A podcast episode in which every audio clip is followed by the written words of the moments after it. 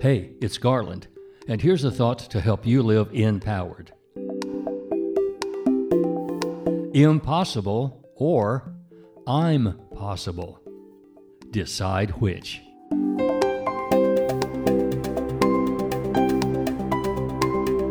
I am a fan of the Mission Impossible TV series and the movie franchise. Why?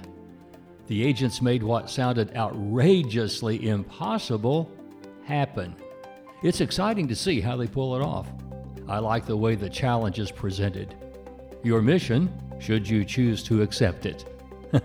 the mission never came with a plan, just the desired outcome. You know, rather than write a goal statement, maybe I should write myself a challenge. My mission, should I choose to accept it, is to, well, then fill in the blank. Find a better job, finish my college degree, learn a new skill, take a month to travel the Northwest, grow my circle of friends, run for political office, write a book, whatever. Then go to work on the plan, make it happen, and carry out the plan. Impossible becomes I'm possible. I am possible, and because I'm possible, my challenge is doable. It might be difficult, even extremely difficult, but it is doable.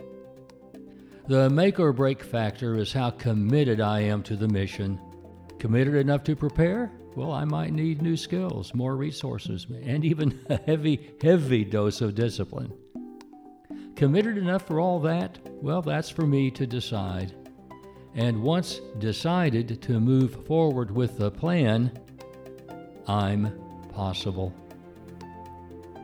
I'm Garland McWaters. Unleash the creative energy of God love to make the world around you more wholesome and joyful. Enliven the heart, enlighten the mind, encourage the spirit, and enlarge the expectations of living in yourself and in others and say to yourself with conviction, I'm possible.